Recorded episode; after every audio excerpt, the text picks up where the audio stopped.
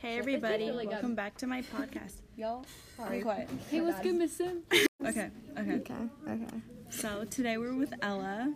Ella, do you have any religious jewelry? Yeah, I wear a rosary every day to symbolize my faith in Jesus Christ. Wow, that's really great. So, um, can you describe like the thing that you wear? Well, the rosary has intervals of beads, and my rosary is light blue because that's my favorite color. And then it also has a cross at the bottom of it. Ah, very nice. Thank you.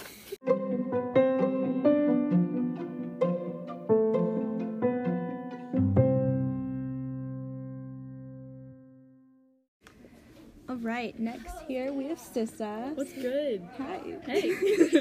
um, would you like to tell us about your piece of religious jewelry? Okay, so a little background story of my religious jewelry.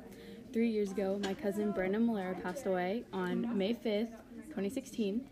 And ever since then, he's left like little heaven signs, like hearts and stuff all around. Like, you could see it out of tree leaves, you could see it out of cement on the floor, like literally anything. That's crazy. Yeah. And so basically, before he passed away, the last time I saw him, we made a necklace together, and it was an anchor and a heart.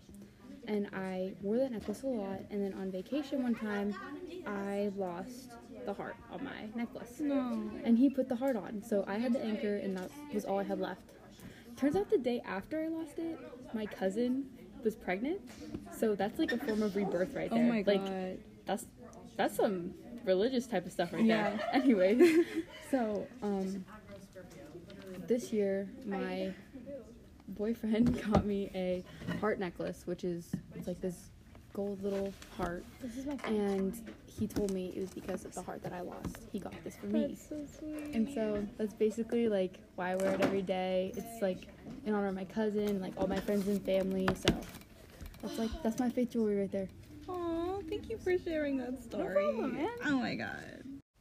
To conclude, these interviews conveyed how people wear these pieces of jewelry to express how close they are with their faith, Jesus, and God.